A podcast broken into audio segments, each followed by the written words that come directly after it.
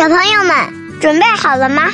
小豆丁讲故事就要开始喽！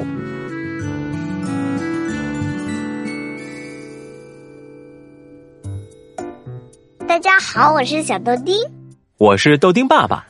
又到了周六名人故事时间，今天我们要讲的呀是北宋著名文学家、政治家晏殊。晏殊是谁呀？说名字可能大家不熟悉，那我就念两句晏殊的诗词吧。无可奈何花落去，似曾相识燕归来。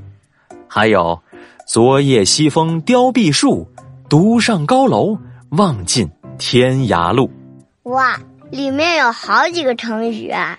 对呀，那我们接下来啊，就来讲讲晏殊的故事，怎么样？行。来听晏殊的故事喽。宰相词人晏殊。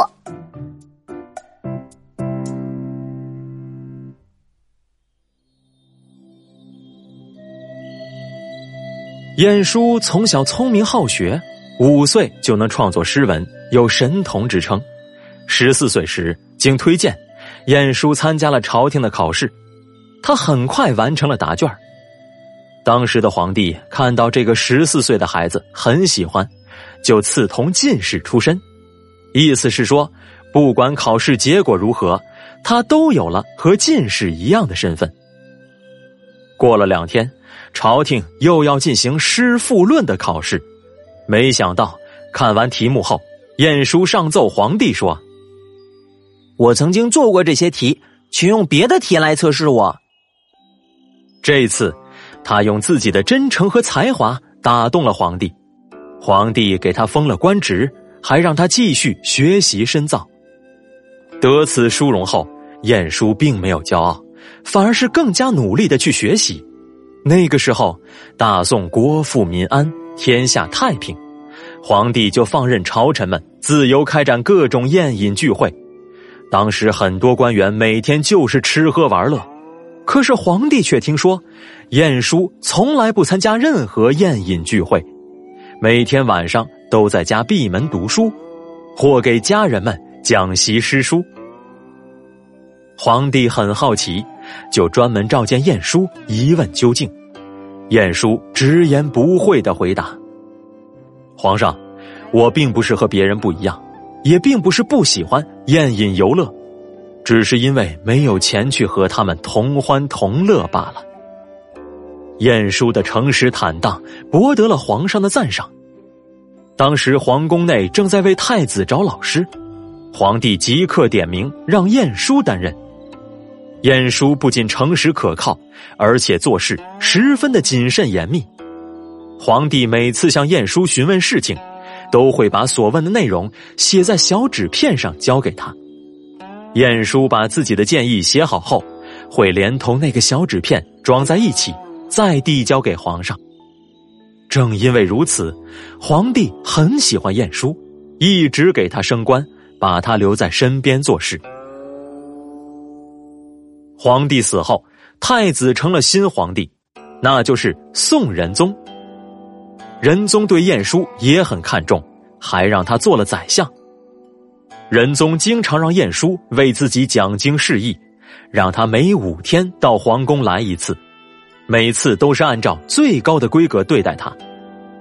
后来，晏殊病重了，仁宗想去看他，晏殊知道后，立刻派人捎信给仁宗说：“皇上，我老了，有重病在身，不能做事了，不值得被陛下您担心了。”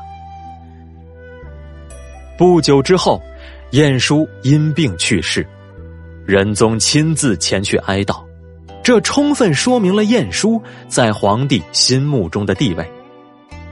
与他当官时的刚正严谨完全不同，脱下官服，私底下的晏殊是个温柔多情的词人。他一生写过一万多首词，不过大部分已经丢失了。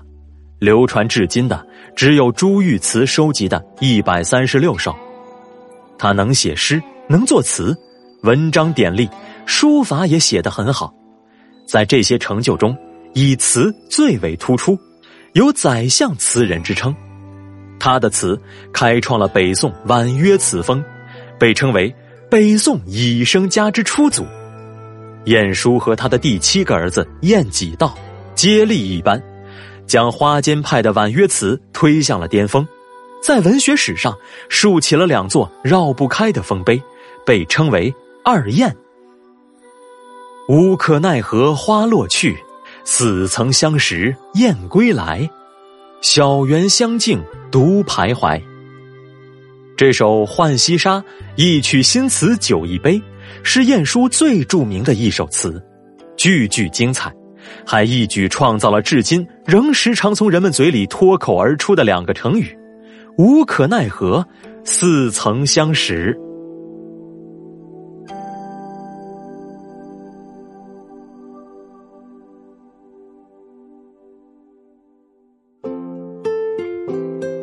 好了，宝贝儿，今天的故事就讲完了。